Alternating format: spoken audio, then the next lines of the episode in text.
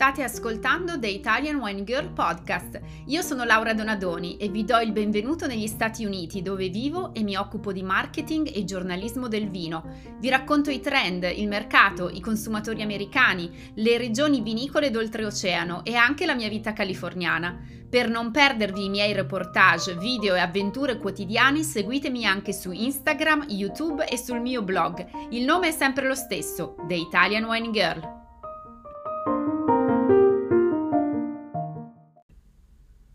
Benvenuti in un nuovo episodio di The Italian Wine Girl Podcast. Oggi parliamo di wine ratings o score, quindi dei punteggi che vengono assegnati ai vini da queste riviste prestigiose o giornalisti molto famosi negli Stati Uniti che negli anni hanno dettato le regole di mercato davvero. Quindi mi riferisco ovviamente a Wine Spectator, Wine Enthusiast, Wine Advocate, Wine and Spirits, eh, eccetera, eccetera. Chi ha iniziato tutto ciò è stato eh, proprio Robert Parker negli anni 80. Robert Parker era un avvocato eh, che ha deciso di iniziare a scrivere mh, dei vini che gli piacevano e ad assegnargli un punteggio, quindi a far diventare fondamentalmente scientifica o numerica la sua opinione rispetto ai vini che beveva, eh, perché mm, pensava che non ci fossero strumenti abbastanza semplici e immediati per eh, far capire ai consumatori se un vino insomma valeva la pena di essere acquistato oppure no e quindi è lui il primo che si è inventato questa scala dei 100 punti negli Stati Uniti e ha iniziato ad applicarla eh, nelle review, nelle, nelle, recensioni che pubblicava su, sul suo sito. Ma andiamo a vedere bene come funziona eh, il rating di Robert Parker e eh, quali sono appunto i criteri che vengono presi in considerazione eh, nel giudicare un vino, quindi come funziona effettivamente l'assaggio e il giudizio dei vini per Wine Advocate, che ha iniziato poi tutto. Allora, innanzitutto il vino viene giudicato per la qualità di produzione e per la tipicità. C'è un una bellissima metafora su un articolo di Winefully che ho, che ho letto prima di registrare questo episodio che dice praticamente è come, è come se fosse una gara canina eh, e giudicano il vino a seconda del fatto che rappresenti effettivamente la razza, cioè pensate a una gara canina in cui ci sono dei labrador, dei chihuahua piuttosto che delle altre razze di cani e il cane viene giudicato in base alle caratteristiche di quella razza e a quanto lui corrisponde o non corrisponde alle caratteristiche ipotetiche di quella razza. E quindi il criterio di Robert Parker è lo stesso, ovvero eh, se io sto assaggiando un aglianico del Vulture lo giudico in base alla qualità, ok, e in base alla tipicità, quindi a quanto eh, quel vino rappresenta l'aglianico in primis e il vulture eh, numero, in, seconda battuta. Quindi i vini vengono assaggiati in genere alla cieca, nel senso che non sanno chi è il produttore, ma in gruppo, ovvero comparando vini di uno stesso territorio o di una stessa denominazione, uno vicino all'altro. E eh, a volte sono assaggi singoli, cioè c'è un singolo recensore, un singolo giornalista che fa tutto questo processo, a volte sono assaggi eh, di gruppo, dipende un po' dalle regioni vinicole. E um, come assegnano questi 100 punti? Loro si basano appunto su una scala di 100 punti. Vengono assegnati 5 punti fino a 5 punti per il colore o uh, come il vino appare. Vengono assegnati fino a 15 punti per l'aroma o il bouquet, quindi la sensazione al naso.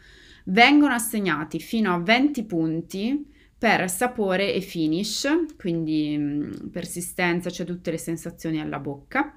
e i 10 punti finali vengono assegnati per eh, possibilità di invecchiamento, livello di qualità, potenziale per il futuro, insomma vengono assegnati un po' anche sulla, sulla, sull'equilibrio, insomma sono un po' più diciamo opinabili. Quindi questo è il sistema eh, di Robert Parker, che f- quindi è un sistema che si basa sui 100 punti e um, esattamente un vino che uh, accumula tra i 96 e i 100 punti viene definito straordinario nella, eh, nella sua eh, unicità e tipicità, quindi viene considerato super tipico e super ehm, rappresentativo. Tra i 90 e i 95 punti viene considerato outstanding, loro dicono quindi eh, notevole, eh, tra gli 80 e gli 89 punti appena sopra la media ma con finezza ed equilibrio. Tra i 70 e i 79 punti è un vino average, loro dicono quindi un vino nella media. Tra i, 69, i 60 e i 69 punti below average, quindi sotto la media, ma tutto sommato fatto bene tra i 50 e i 59 punti, quindi fondamentalmente sotto i 60 punti, questi vini vengono considerati non accettabili, quindi non rappresentativi, non fatti bene, eccetera. Quindi questo è il sistema di Parker. Poi cosa è successo negli anni? Eh, il sistema di Parker ha avuto successo negli Stati Uniti e mh, mm, la mia opinione al riguardo, ma non è solo la mia, è che a- abbia avuto successo proprio per il fatto che negli Stati Uniti la cultura del vino è mh, mm, ancora molto bassa e quindi il consumatore aveva bisogno di uno strumento semplice, veloce, immediato per capire se un vino era buono o no e quindi assegnargli un numerino eh, poteva essere una, una scelta vincente e facilitare davanti appunto allo scaffale del negozio la scelta di un vino rispetto a un altro, quindi ha preso piede questa cosa dei punteggi, tanto che poi appunto Wine Spectator e Wine Enthusiast e altre riviste blasonate hanno adottato lo stesso sistema, anche se in realtà non è esattamente lo stesso sistema, ma è impostato in maniera un po' diversa. Innanzitutto le caratteristiche che vengono prese in considerazione, per esempio per Wine Spectator, non sono necessariamente la tipicità, ma viene dato un giudizio più generico sulla qualità, quindi non, si, non si parla di tipicità, è, il giudizio insindacabile del critico che lo assaggia alla cieca e eh, stabilisce l'equilibrio, insomma mm, fa una degustazione tecnica e ne esce con un punteggio. Tra l'altro i punteggi di Wine Spectator sono uh, leggermente diversi da, da, quelli di Parker. Uh, per esempio, i vini che per Parker stanno, accumulano tra gli 80 e gli 89 punti sono considerati appena sopra la media, mentre i vini che Wine Spectator, mh, mm, a, a, cui Wine Spectator assegna tra gli 85 e gli 89 punti, quindi nello stesso range, sono considerati very good, molto buoni. E tra 80 e 84 good, quindi buoni. Per cui capite già che il peso di un 87, che ne so, di uh, Wine Advocate, quindi di, di, Parker, e di un 87 di Wine Spectator sono assolutamente diversi, cioè sono uh, wine uh, per Parker quel vino è appena sopra la media, per Wine Spectator quell'87 invece è un vino buono, anche molto buono. Quindi già capite che questo rende tutto più confuso, ma c'è anche poi Wine Enthusiast, che è l'altro terzo colosso del, dei wine rating negli Stati Uniti, che ha ancora un sistema diverso, cioè i loro punteggi sono basati su una scala tra 80 e 100, sotto gli 80 non vengono neanche considerati e neanche pubblicati. E eh, secondo loro eh, tra 98 e 100 punti il vino eh, lo, lo definiscono perfectly balanced, quindi il loro metro di giudizio non è la tipicità, non è eh, il vino è buono o no, è eh, il balance, quindi l'equilibrio, se un vino è equilibrato. Tra 94 e 97 punti, great achievement, quindi non si capisce bene perché non è meglio ben definito, e tra i 90 e i 93 è un vino eccellente. Sotto gli 80 non sono nemmeno presi in considerazione. Cioè, vabbè, poi se andiamo avanti e vogliamo estendere la ricerca a, anche all'Europa, prendiamo anche Decanter, che è il, il, il, mm, diciamo, il magazine più importante in Europa che fa questi ratings dei vini. Il sistema è diverso ancora una volta, addirittura lì Jensen Robinson, che aveva iniziato il tutto con Decanter, utilizzava un sistema di 20 punti e prima di quello utilizzava le medaglie. Cioè quindi c'è una grande confusione e um, il consumatore tutto questo, diciamo, um, background, tutto questo contesto e tutte queste informazioni non, non le sa um, spesso perché vabbè bisogna andarsela a cercare, bisogna approfondire la cosa, per carità si trovano online, però di fronte allo scaffale dell'enoteca in cui uno si legge eh, 87 punti Parker, 90 punti Wine Spectator, eh, 83 punti Wine Enthusiast, pensa semplicemente che i punteggi siano omogenei e quindi eh, fa dei giudizi e de- di conseguenza degli acquisti eh, basandosi su questi numerini. Perché succede così spesso e volentieri, tant'è se qui andate negli Stati Uniti nelle enoteche o nei, nei, negli store che vendono vino, ehm, i punteggi sono ehm, indicati vicino al prezzo proprio sullo scaffale, anzi addirittura eh, Wine Spectator, Wine Enthusiast eccetera ti danno la possibilità online di di creare già eh, l'etichetta per lo scaffale. Quindi ti, fa, ti salvi il PDF con eh, 90 le, le, caratteristiche del vino, il nome del, vi, del vino e eh, il punteggio. Quindi capite che questo è uno strumento mh, mm, molto utilizzato, però eh, dietro a questo strumento c'è tutta questa confusione e in più c'è una valutazione di fondo diversa, cioè ci sono dei critici che considerano la tipicità il valore da giudicare e ci sono dei critici che considerano l'equilibrio o il, tecnicismo, quindi la, la, produzione tecnica perfetta, che poi è anche quella come si fa a definire. Quindi mm, diciamo di, dipanare questa matassa non è semplice per il consumatore se poi aggiungiamo il fatto che negli ultimi 5-10 anni si sono aggiunti a questi sistemi che hanno praticamente avuto il monopolio fino a dieci anni fa della comunicazione del vino negli Stati Uniti, adesso invece si sono aggiunti i blogger, gli influencer e quindi anche le app, per esempio, di rating indipendenti. Quindi questo sta cambiando un po' le carte in tavola. Eh, Robert Parker, vabbè, si è ritirato ed è andato in pensione, ma Wine Advocate continuerà a una serie di giornalisti che prenderanno le redini del, del giornale, del, della pubblicazione, quindi continuerà. Wine Spectator e Wine Enthusiast ovviamente continuano a fare il loro lavoro, ma ehm, tutto il mondo degli influencer, quindi dei social media, Instagram per esempio, tutto il mondo dei bloggers, quindi eh, persone che scrivono recensioni dei vini in maniera indipendente senza utilizzare punteggi tra l'altro, eh, tutto il mondo anche delle app, quindi dei social dedicati al vino, non so, Vivino, Delectable, tutte queste app eh, hanno popolarizzato la recensione del vino. E quindi oggi, allora, questa cosa ha, un, un, questo fenomeno ha sicuramente un'arma a doppio taglio, è sicuramente un'arma a doppio taglio. Da un lato è più democratico, nel senso che se una persona si vuole informare sulla qualità di un vino, ha più strumenti e più voci eh, per giudicare, quindi mh, mm, io voglio bere, non so, del fiano di Avellino, cerco online il, mh, mm, notizie su un fiano di Avellino buono da acquistare e posso trovare sia i rating di Wine Spectator e delle riviste blasonate, sia magari l'articolo del blogger che è andato a visitare la tal cantina e che mi consiglia questo vino. Eh, posso trovare il post su Instagram dell'influencer che eh, sta bevendo quel determinato vino di quella cantina. Il problema anche lì è avere un giudizio critico nel senso che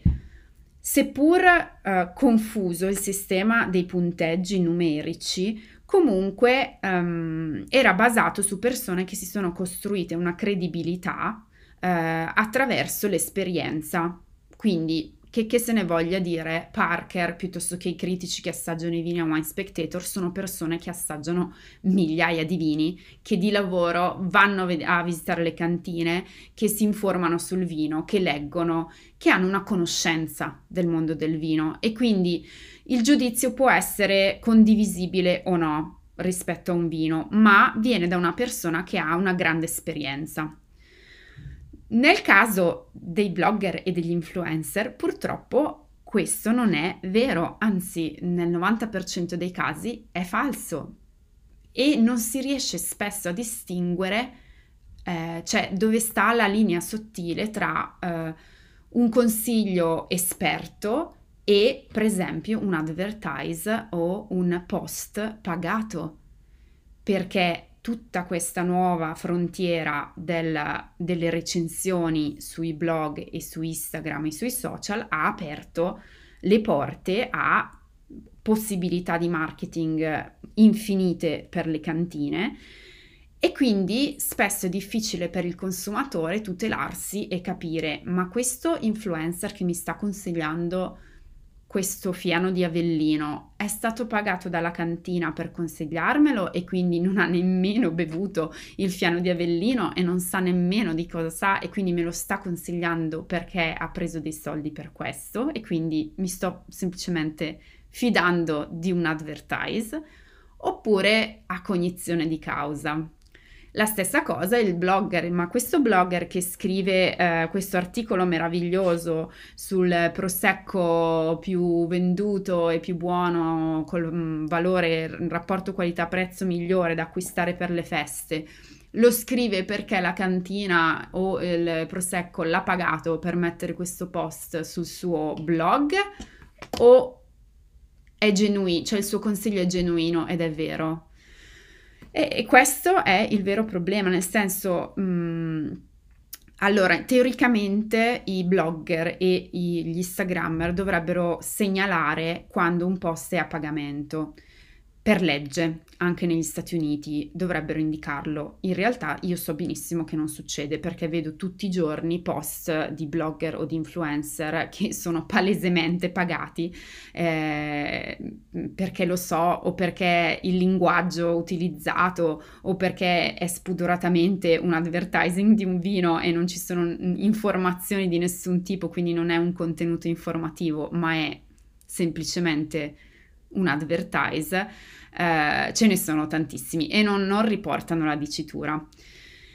Quindi il consumatore come può tutelarsi? Eh, ma io il consiglio che io do spesso è di, mh, mm, e questo vale anche per l'Italia, perché in Italia, mi, qui negli Stati Uniti ci sono questi sistemi che ho descritto fino adesso, ma in Italia ovviamente ci sono, ci sono altri sistemi, c'è il Gambero Rosso, ci sono altre guide, c'è Slow Wine, c'è Dr. Wine, eh, c'è Luca Maroni, ci sono tutta una serie di altri punteggi che fanno parte, diciamo, dei punteggi istituzionali e poi c'è tutta la selva del, degli altri, no? Instagrammer, bloggers, eccetera. Quindi questo è un discorso trasversale che vale per gli Stati Uniti, dove forse è ancora più competitiva la cosa e ancora più selvaggia, ma vale ovviamente anche per l'Italia.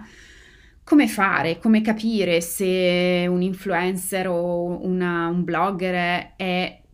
una persona di cui fidarsi e dà un consiglio spassionato o no? Beh, ci sono degli indicatori, secondo me. Innanzitutto capire chi è questa persona andate sul suo profilo, che sia il blog, che sia uh, il profilo Instagram, cercate di capire um, che cosa fa questa persona, eh, se ha delle qualifiche, se ha studiato uh, set- nel settore del vino, se ha delle certificazioni, se il vino è il suo lavoro o se è per- semplicemente un appassionato che posta le bottiglie che gli piacciono, che potrebbe andare um, a- anche meglio rispetto a quello che si fa pa- solo pagare per mettere i vini. Quindi cercate di capire di pesare um, le motivazioni di questa persona, cioè perché questa persona ha il profilo su Instagram, per, perché questa persona ha il blog, è spinta da motivi informativi o è spinta da, non so, fare belle foto e postarle su Instagram e, e, di, e fare soldi con gli advertising, cioè già dall'impostazione del canale lo potete capire. Numero due, guardate le caption, le, le didascalie. Allora, quando uno posta una foto, ovviamente ci deve scrivere qualcosa, no? Su Instagram, per esempio, o meglio ancora sul blog perché dovete leggere l'articolo, ma prendiamo Instagram, mette una foto, una bellissima foto che cattura la vostra attenzione e parla di un vino o di una regione vinicola o di un'esperienza. Cosa c'è nel, nella, nella didascalia? Ci sono informazioni, c'è qualcosa di nuovo che potete imparare, eh, c'è cultura, ci sono informazioni corrette, perché tante tante volte capita che ci sono anche informazioni sbagliate, cioè quindi voi seguite dei personaggi che ritenete esperti nel mondo del vino e, e questi vi danno informazioni sbagliate. Quindi verificate due o tre di queste didascalie, apritele, analizzatele e cercate di capire. Da lì potete decidere sì, mi posso fidare di questa persona, sì, questo account mi aiuta a capire meglio il mondo del vino, mi incuriosisce, mi dà degli spunti di riflessione, mi informa, mi educa in qualche maniera. E questo è un indicatore di fiducia, cioè mi posso fidare del consiglio di questa persona. Altra cosa da guardare assolutamente è la tipologia di post che vengono fatti su questo canale. Se è un canale che riposta fotografie tu- degli altri canali senza aggiungere nessun tipo di altro contenuto, ma eh, chiedetevi ma perché esiste questo canale alla fine se non crea contenuto ma riposta il contenuto di altri? Non lo so, fatevi delle domande, oppure se eh, non ci sono appunto informazioni di nessun tipo, ma ci sono f- semplicemente fotografie belle, ma appunto magari prese da altri o prese da internet, perché dovrei seguire un account che prende foto da Google o dai siti dove si comprano foto e le riposta. Cioè, questa persona parla di questo vino perché l'ha bevuto e perché c'è stata in cantina e perché quindi lo conosce e quindi mi può dire veramente qualcosa in più o ha messo una foto che ha scaricato da Google, non ha mai, mai messo piede in quella cantina, non ha mai assaggiato quel vino e per qualche arcano motivo, per avere più like, per avere più followers e quindi per crescere un profilo che poi può essere redditizio per se stesso, fa questa cosa. Quindi, secondo me, facendosi tutte queste domande, poi bisogna fare un po', bisogna ponderare. No, quindi fate le scelte, decidete chi seguire, di chi fidarvi e anche nel caso dei ratings tradizionali ehm,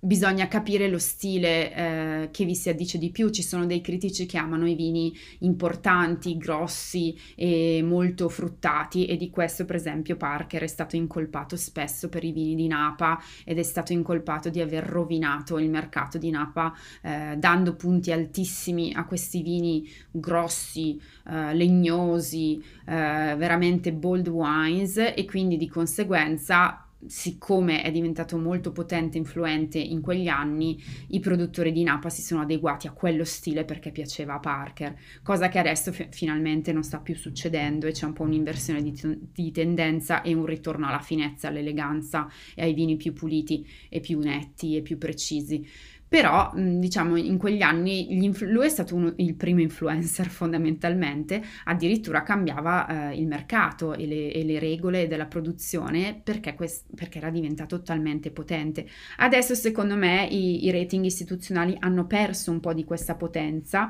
perché c'è tutta appunto quella selva di cui abbiamo parlato finora che però nasconde questi, uh, questi rischi. Uh, no? Di, cioè, ci stiamo fidando fondamentalmente di un gran numero di persone che non hanno nessun tipo di competenza. Questo è il rischio. Quindi il marketing si sta rivolgendo adesso a canali che sì, possono dare grande diffusione e possono dare grandi risultati dal punto di vista di marketing perché raggiungono milioni di persone, ma in che modo? Informando? No. Uh, partendo da persone competenti? Spesso no. Quindi voi consumatori, secondo me, mh, mm, dovete veramente avere una coscienza critica. Cioè al giorno d'oggi la, diciamo, sovraesposizione alle informazioni ci fa avere il dovere, cioè ci, ci induce in qualche maniera a dover, a dover um, trovare gli strumenti, quindi a doverci informare ancora di più per tutelarci dalle false informazioni, dai, dagli advertise mascherati e da tutto questo sistema. Beh, spero di avervi dato qualche punto, spunto di riflessione su questo tema. Fatemi sapere nei commenti quali sono, per esempio, le persone che, di riferimento nel mondo del vino che seguite perché stimate e perché vi danno stimoli e eh, informazioni, perché anch'io ogni giorno sono alla ricerca eh, di nuove informazioni, di nuovi stimoli e di persone che ispirano nel mondo del vino. Quindi fatemi sapere nei commenti quali sono le vostre e vi mando un caro saluto da San Diego e al prossimo episodio.